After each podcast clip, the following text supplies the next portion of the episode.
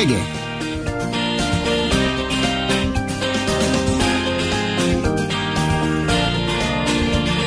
Преге!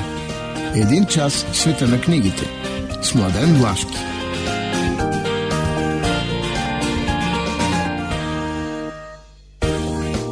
Добро утро и здравейте, скъпи слушатели на предаването Преге. Студ, студ, студ. Е, минава и той. Ние сме на топло. в студиото, в ефира.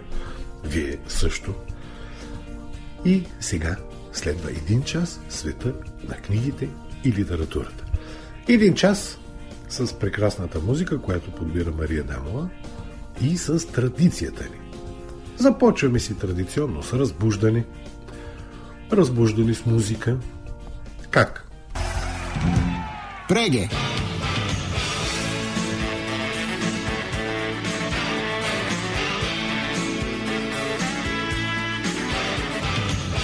Напълно непознати.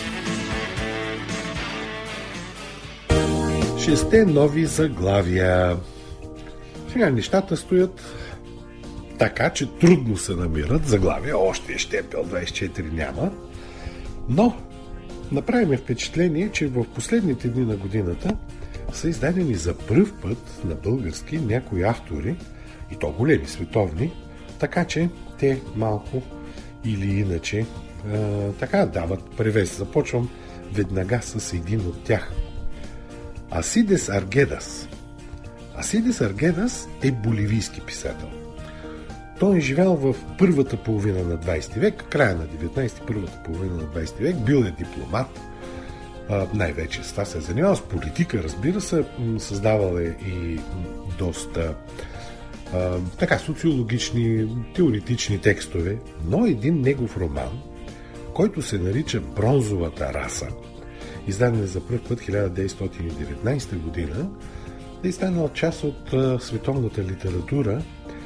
Това всъщност е истории, така в романова форма, за живота в платото на високите Анди, за онези за онази култура, която е местна. Впрочем, Аргеда се имал а, това отношение да не се смесват културите, но така или иначе от изследователска гледна точка, пък и от предаването на онази митология, на онези светопредстави, изключително интересен.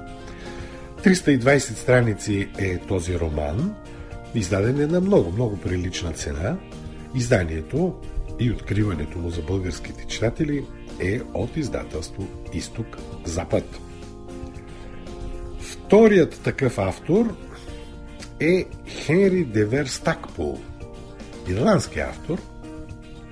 Той също е живял горе-долу същото време, между 1863 и 1951 и има един роман, който е световен успех, бестселър, той е филмиран 3-4 пъти и се нарича Сината лагуна. Сега за първ път се появява на български. Това е, това е начало на един жанр, който продължава, разбира се, една традиция на Робинзонадата. Две малки деца, Дики и Емилин, заедно с един моряк, попадат на един самотен остров. Моряка след една-две години почива и те започват да растат сами – Разбира се, историята а, на това озряване минава през а, сексуалното, през любовта. Сантиментален е в много солидна част на този роман. Така е и за времето. Той е писан 1908 година и тогава е публикуван. А, докато един ден този рай им бива отнет, след като раждат и едно дете, как всъщност израстват а, децата – тогава, когато около тях няма социум. Как те а, сами, разбира се, че имат някакви модели, които познават точно по-детски, изграждат един свой свят. Това е синята лагуна. Романът е 264 страници на изключително прилична цена и откриването на автора и така въвеждането на българската литература да държим на издателство Ерове. И сега една книга, която е част от поредицата на Хермес, посветена на Пловдив и излиза точно и така преди а, онзи ден, в който Пловдив е освободен а, в руско-турската война. И това е романът на Стефан Дичев Ескадронът. Ескадронът има в Христо Геданов три издания, но последното от 83-та година, така че отдавна, отдавна е изчезнал, и представлява една история, в която двама журналисти, един англичанин Фред Барнаби и един американец Франк Милет, които са отразявали войната от две различни страни. Барнаби е бил при турците, Милет е бил с генерал Гурко. Срещат се и си припомнят историята на капитан Бораго, който без бой, с изключителни умения, с изключителна, със своя ескадрон, освобождава Пловдив. А, така, само най-добри е, адмирации и пожелания тази поредица да продължи. Ето едно истинско издателско хубаво дело на издателство Хермес, свързано с Пловдив и така с много е, точен ритъм излизат е, романите, които за сега по-скоро са свързани с историята в е, минали времена и ще се приближат и към по-днешни години с следващите романи от поредицата. Така, Стефан Дичев, Ескадронът твърди корици, 162 страници на много прилична цена. Изданието е на издателска къща Хермес. И сега скачаме към а, друг тип а, текстове. А, два модерни романа. Един се занимава пак с история. Чарлз Белфур. Парижкият архитект. Много интересна история, много хубаво направена. Това е един човек, който така, няма някакви особени чувства към евреите, но е помолен, той е архитект, но е помолен а, да създаде подземни скривалища, обежища по време на окупацията на Париж от немците, за да могат да се спасяват, да бъдат спасявани евреи. Той, предложението е така неустоимо и той започва тази работа, но а, като работа. Докато в един момент се случва един инцидент. И тук вече нещата стават лични. Как това, този личен ангажимент започва да движи нещата нататък, а, изключително интересен, още повече, че така влизаме, както се казва, в андерграунда на Париж в едно време. Много хубаво написана книга на Чарлз Белфур, парижкият архитект. 432 страници на приличната, но малко по-висока цена. Изданието е на Locus Publishing. И едно име, което комай не е много познато в България, на Кирил Есков, руски автор е. По принцип той е биолог и палеонтолог, но пише много интересни криптоисторически детективски фантастични текстове. А, така, признате от Борис Трогацки, от много награди има за този тип текстове. И сега на български излиза неговия роман Евангелие от Афрани. Сега Афрани е една фигура от Майстора и Маргарита. Той е началника на тайната стража. А, този роман на Есков съчетава криптоистория, т.е. така измислена, история и детектив. И всъщност в едно, как в една пещера, в един съд е открит един отчет на Афрани. Оказва се, че цялото зараждане на християнството всъщност е една, нека да я наречем така, една операция, която се казва Риба. И всъщност трябвало да създаде една религия, която да а, спре а, терористичното отношение на еврейството спрямо окупаторите а, Юда е тайният агент. Как се развиват нещата? Защо точно така става? Това преобръщане на историята. Да, то е любопитно, провокативно, интересно. А, във всеки един случай романа се чете с така много... А, да, това съчетаване на диктив и, и невероятни обрати е много, много интересно. А, Евангелието от Афрани на Кирил Есков е 200 страници. струва много прилично, малко по-високата на приличната цена и издадено от издателска къща Колибри.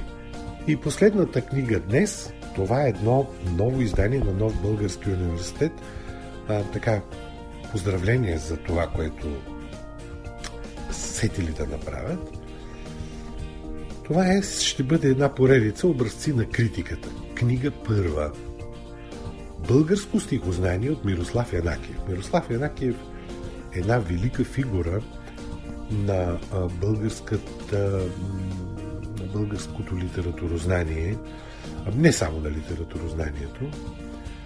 А, в изданията, които очевидно ще следват тази книга, ще бъдат показвани най-големите така творби на български критици, които са определено, как да кажа, край, крайпътни камъни на нашето развитие, защото тази книга, специално на Мирослав Енакиев, тя а, описва, анализира а, основите на българската стихова система. А, освен това, работи с много конкретни анализи, а също така в а, книгата са включени и рецептивни погледи към това голямо завоевание. Аз си спомням, че стихознанието на Мирослав Янакиев да го намериш, разбира се, само като ксерокс, по друг начин нямаше. Това беше нещо невероятно. Така че сега става достъпно. Изданието е много хубаво, с твърди корици, обемисто е 494 страници. За това и цената му е малко по-висока, но също поздравление за а, този ход на издателството на Нов Български университет.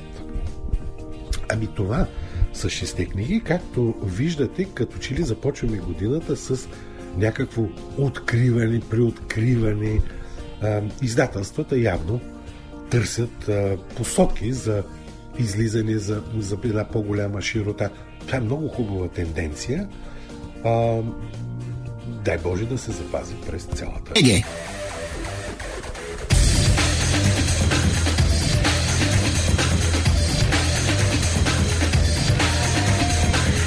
Матрицата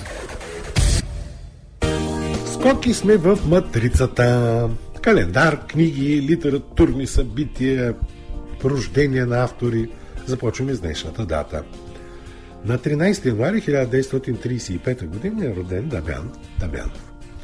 Той си има своите читатели и до ден днешен и доказателство за това е, че а, неговата лирика се преиздава а, общо взето около 2005-2008 година издателство Летера а, се занимаваше с това нещо. Съчинение в два тома издаде издателство Христо Ботев. След това имаше една пауза, но сега виждам, че Милениум е издал едно томче събрано 2023 година, така че почитателите на Дамян Дамянов могат да го намерят на книжния пазар. С това преминаваме към утрешната дата, 14 януари. На 14 януари има две имена на така, световната литература. Алберт Швайцер, който е роден 1875 година. Е един швейцарец, който изключително се занимава с проблематиката на етиката, културата и етиката. Неговата книга, която излезе много отдавна, 1990 година, в една поредица в България, е и супер ценна. И аз мисля, че 34 години по-късно тя може да бъде преиздадена.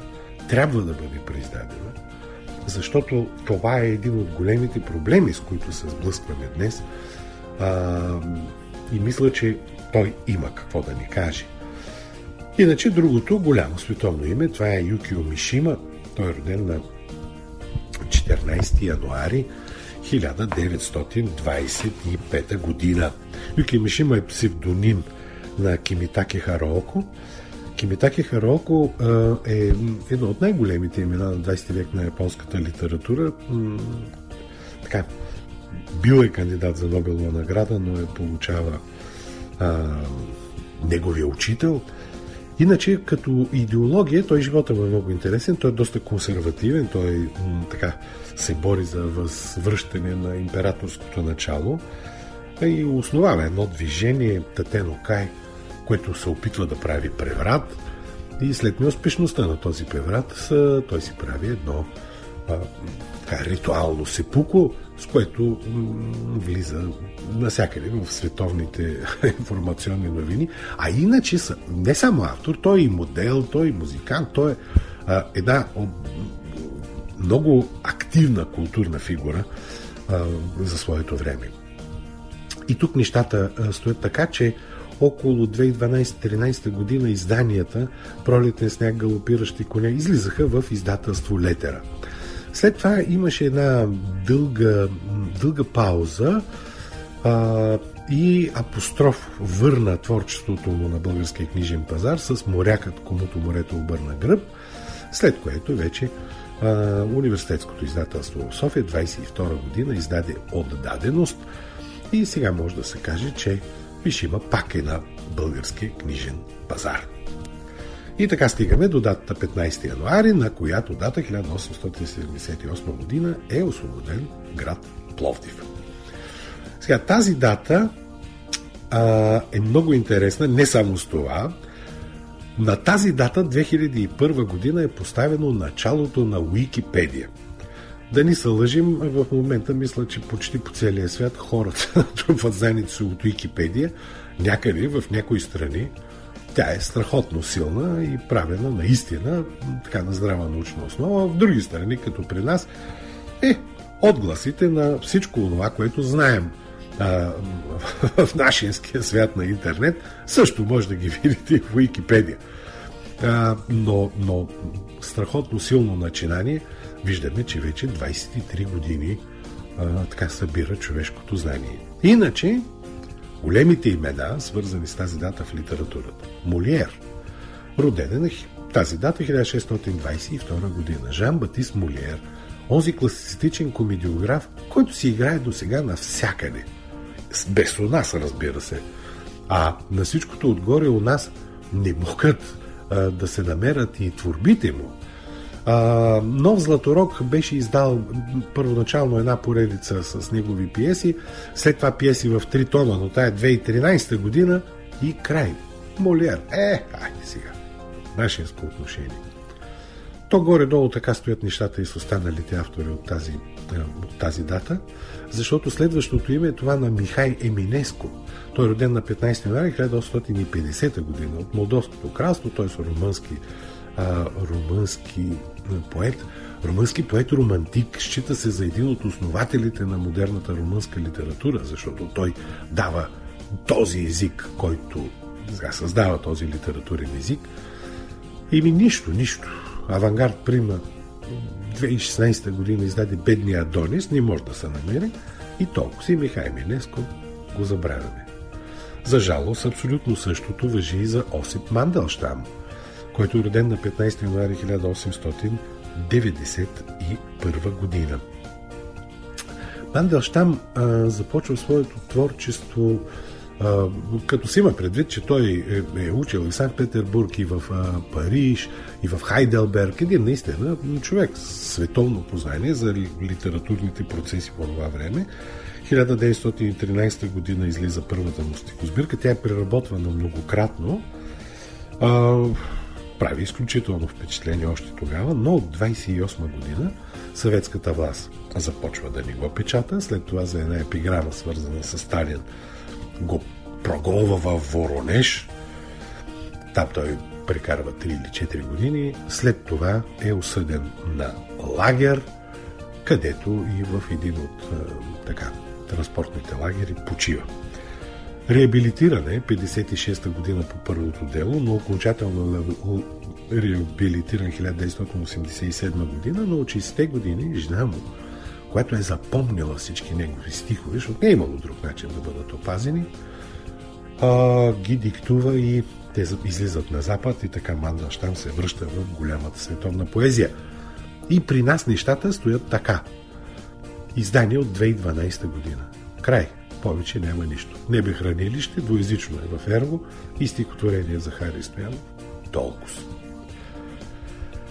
не ми се иска да кажа, ама май така стоят нещата из Гео Милев, който е роден на 15 януари 1895 година. Естествено, тук стиловите играят роля, защото съчиненията му в пет тома, които не са издадени както трябва, но от Захари Стоянов 2007 година, да, могат да бъдат намерени по библиотеки насам натам, но край, нататък нещата спират. Е, поемата септември се преиздава. Има едно преиздание 2018. Миналата година Фама Плюс пусна едно издание. А, това наистина е световна литература, признато е за световна литература. А, и той е признат за световен автор. Така че защо не се издават други неща, напълно не ми е понятно. Скачаме към датата 16 януари. На 16 януари 1969 година се запалва Ян Палах. А, това е един от а, така най-трагичните моменти на прашката пролет. А, има една много хубава книга на Ленка Прохаскова «Слънцето в зенита». Това е един роман за него, отдавна издавана от Парадокс, но може да я намерите, така, за да влезе човек в разбиране за всички от тези събития. Иначе на тази дата, 1939 година, е роден Бино Иванов, един от големите български поети. А, впрочем, в последваща част на преданието ще видите, че неговата поезия и до ден днешен се търси. А, за него има издание Кралица Мап издаде Бино Иванов българската литература и култура, една поредица, която Пламен Дойнов прави. А, от него нещата, да, да, издават се. Енчо Мотафов беше направил едно представение в просвета. След това излезе неразчетения Бино Иванов в Арз Зрящият е хляб, едно избрано в Аквариус 22, което и до ден днешен се продава и се търси. И Але Попов 16 януари 1966 година. Един от днешните класици на българската литература. А, изключително е работлив, изключително, изключителни хрумвания а, има с а, автор с позиция.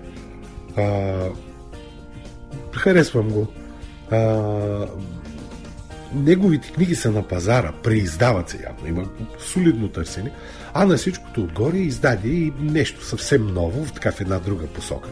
Всичките му книги, Мисия Лондон, Мисия Туран, Черната котия, високо прилитащи кучета 21. Сестри Палавееви 22 ги преиздаде Сиела. И последно, казах вече, нови избрани разкази 2023 година. Всички при него са в Сиела. След това следват празници, Антонов ден, Атанасов ден и специално на датата Атанасов ден, 18 януари, са родени. Монтескьо, барон де Монтескьо, 1689 година. Един човек, който създава така, модерната представа за законотворчество, за разделяне на властите, у нас малко известен, поне персийски писма, а, роман писан под псевдоним, разбирате, един е с формата на епистоларен роман, как се виждат изтока и запада, различните култури. Колибри го преиздаде 2018 годината, има нещичко. Българските имена – на 18 януари 1830 година роден Григор Пърличев. Голяма фигура на своето време. Нищо, нищо. 1879 година Александър Балабанов. Големият български професор, класик, който играе много голяма роля в развитието на българската литература в първата половина на 20 век. Също нищо. Нищо. И едно любопитно име Алан Милн, Роден е на 18 януари 1882 година. Алан Мил е математик, но в момента, в който написва Мечо Пух, всички останали негови а, книги остават някъде отзад, скрити, забравени. А, Мечо Пух има много издания на български, но хубавото е, че в последните години книгомания, примерно, но изчерпана е книгата, се сети да издаде двама души, след това пак книгомания отлично съчинена история 2018 година, може би, може би, може да ги намерите. И така стигаме до последната дата за тази матрица, 19 януари, която е доста, доста тежка. Защото на 19 януари 1809 година е роден Едгар Алан По. Този американски поет и романтик, а, пък и, и автор и създател на модерните жанрове, а, един от бащите на съвременната поетика на модерната литература, е страшно, страшно интересен. Той е създал детектива, той е създал фантастичната литература, той е създал какво ли не. А, много дълго време беше като че ли а, така изчезнал. И някъде около 2010-2011 така се зароди отново интересът около него. Започнаха да се издават най-напред Гарванът с иллюстрацията на Гюстав Дюре, след това Душите на мъртвец, след това Загадката на Мари Роже, историята на Гордан Пим и нещата потръгнаха. 2014 година е удар. След това поезията му излезе 2014 година. Нататък вече няма спиране. Убийствата на улица Морг, Фама 2016, Измамата като точна наука, Колибри 2017, Кладенецът и махалото, Фама 2018, Страшни разкази, Паритет 2021, Дневникът на Джулис Родман и други неиздавани творби, Изток-Запад 21, Среща с червената смърт, Паритет 22, Сърцето издайник, Труд. 23. Ето така трябва да бъдат нещата. И две български имена.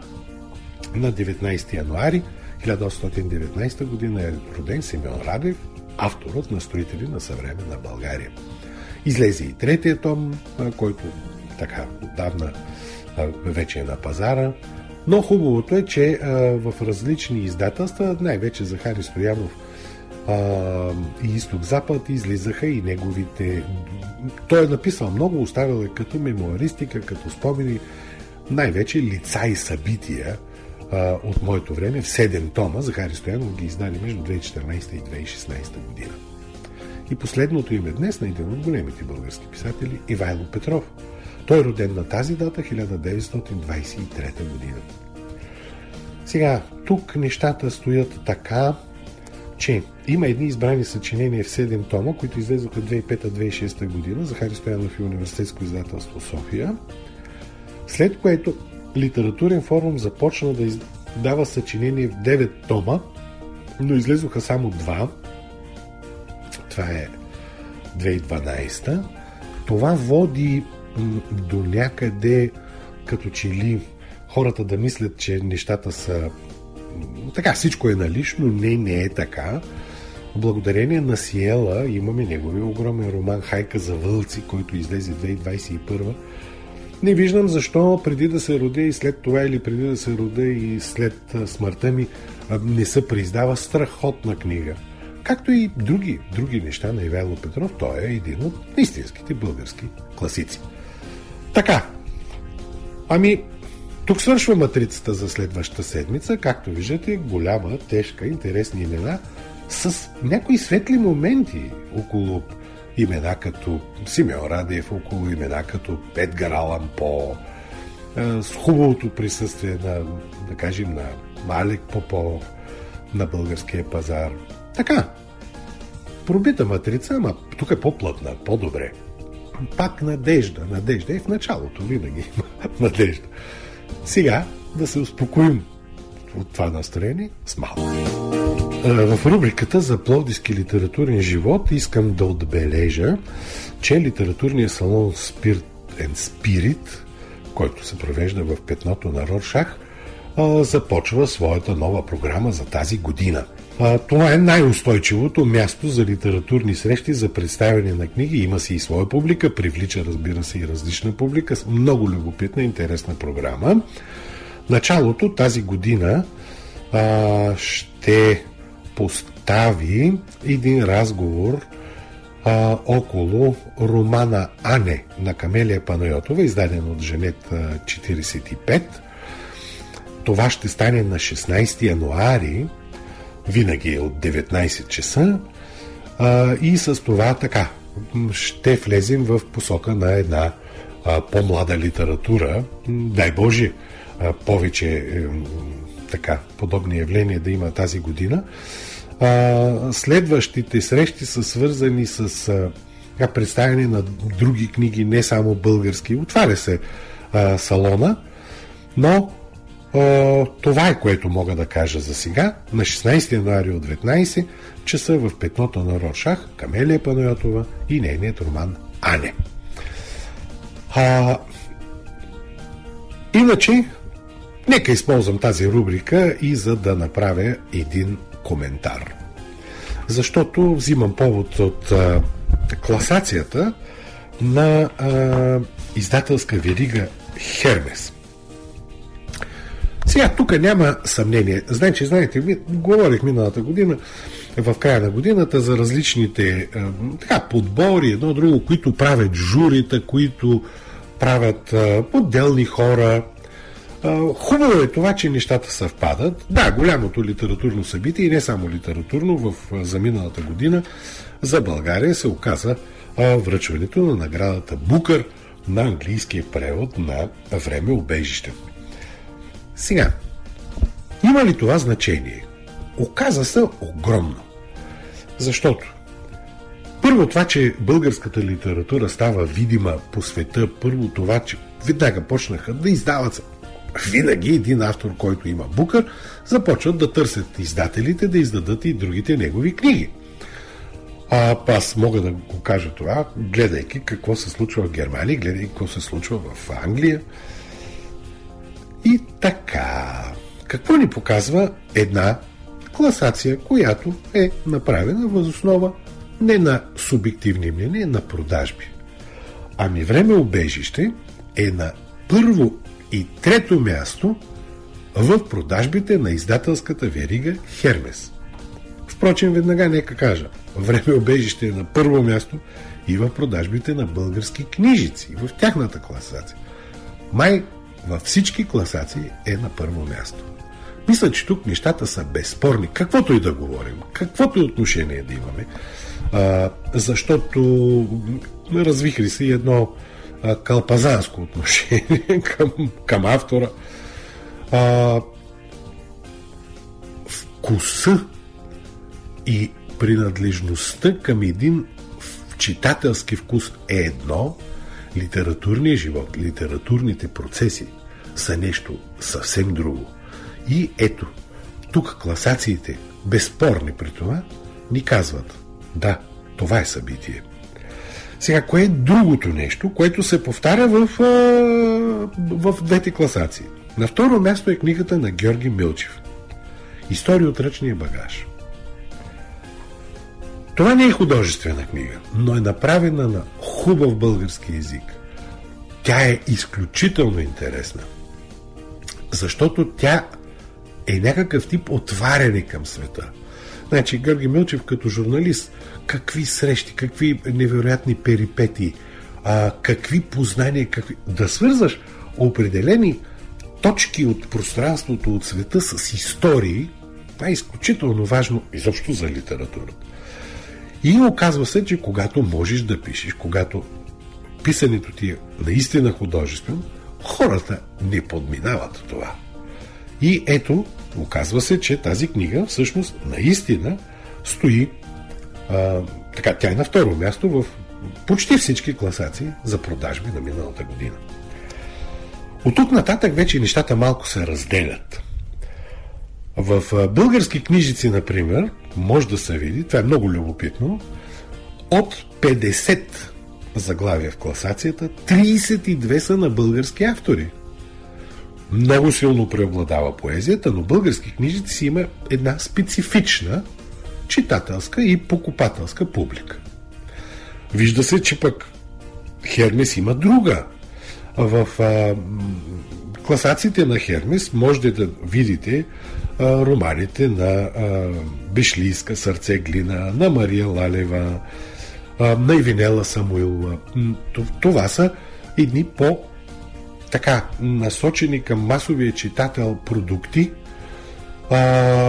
каквито примерно в класацията на български книжици изобщо няма да откриете и няма да, да намерите. Но естествено Хермес е широката публика. Казвам го всичко това, за да подчертая, че и при широката, и при по-специализираната публика. Безспорните първи три места са много, много ясни. Е! Преге!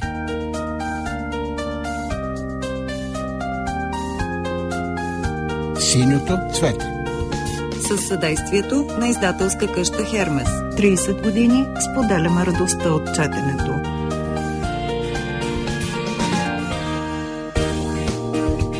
Днес ще ви прочета стихотворението на Бино Иванов Намаляване на поезията. Досъбираш снега, свърчаш, го приютяваш до огъня. Войната галопира. Доплиташ, помазваш с пушик и глина кошера на април. Войната галопира.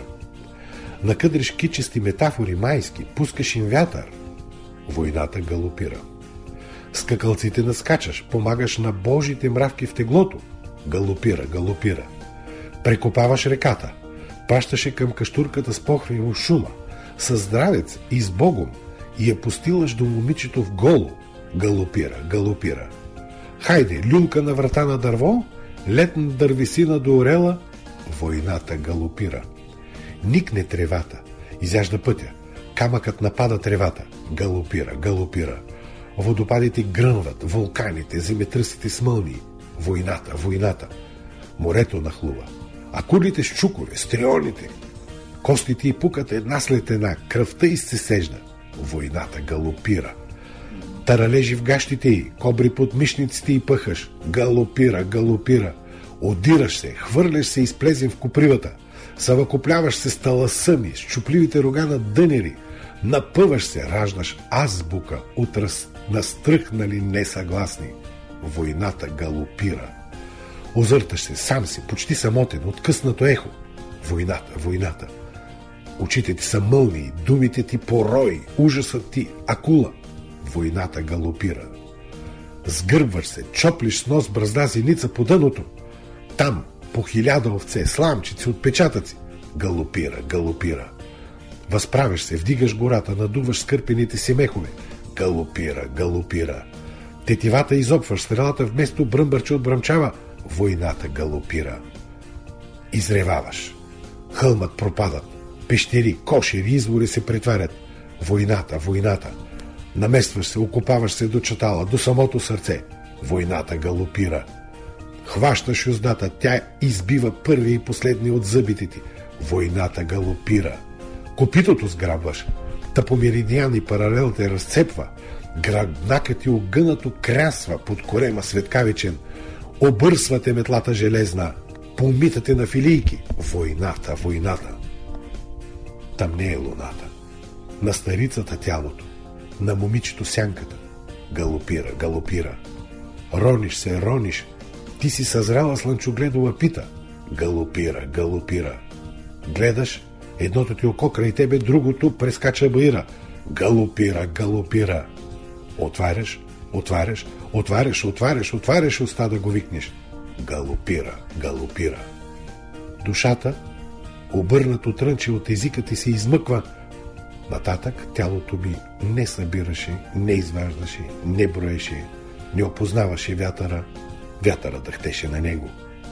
Не делеше тревата от гущера, гущера от сетните му опашки. Тялото ми бе пръснати, пръснато, където му бе все едно. Преге!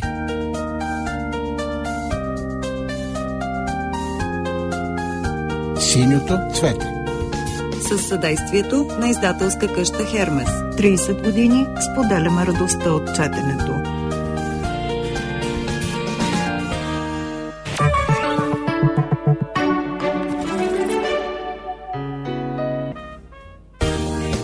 Стигаме до последните минути на днешното издание на предаването Преге. А, така, от това, което поглеждаме, виждаме как като че ли а, надежди се явяват, поуспокояват се някои процеси литературни, стават по-ясни някои неща и успоредно с това вървят а, страховете ни. М, Да, живеем в едно време, в което поради хейтърство, поради страхотни изкривявания в информационни канали, поради войните около нас, поради а, така. Ако щете дори тези а, бунтове и начини на говорене, а, които минават отвъд, а, отвъд това, което може да си представим, а, то стана Хората лъжат откровенно навсякъде и това се възприема като нормално и това мобилизира други хора, което ме изумява. Особено в България. Но впрочем и в Германия се наблюдават подобни неща. Тоест, попаднали сме в един, а, един момент от развитието на света, който в никакъв случай не е, не е спокоен, хубав. Но литературата ни, дори и нашата, дава малко по-други знаци. Е, както ви казвам винаги, така е в началото, трябва да има надежда. С надежда, а, че и вие в следващите дни с книга в ръка ще се почувствате малко по-добре. Това ви пожелаваме Мария Далова и аз Младен Влашки. Ви обещаваме следващата събота. Ще бъдем отново заедно с вас.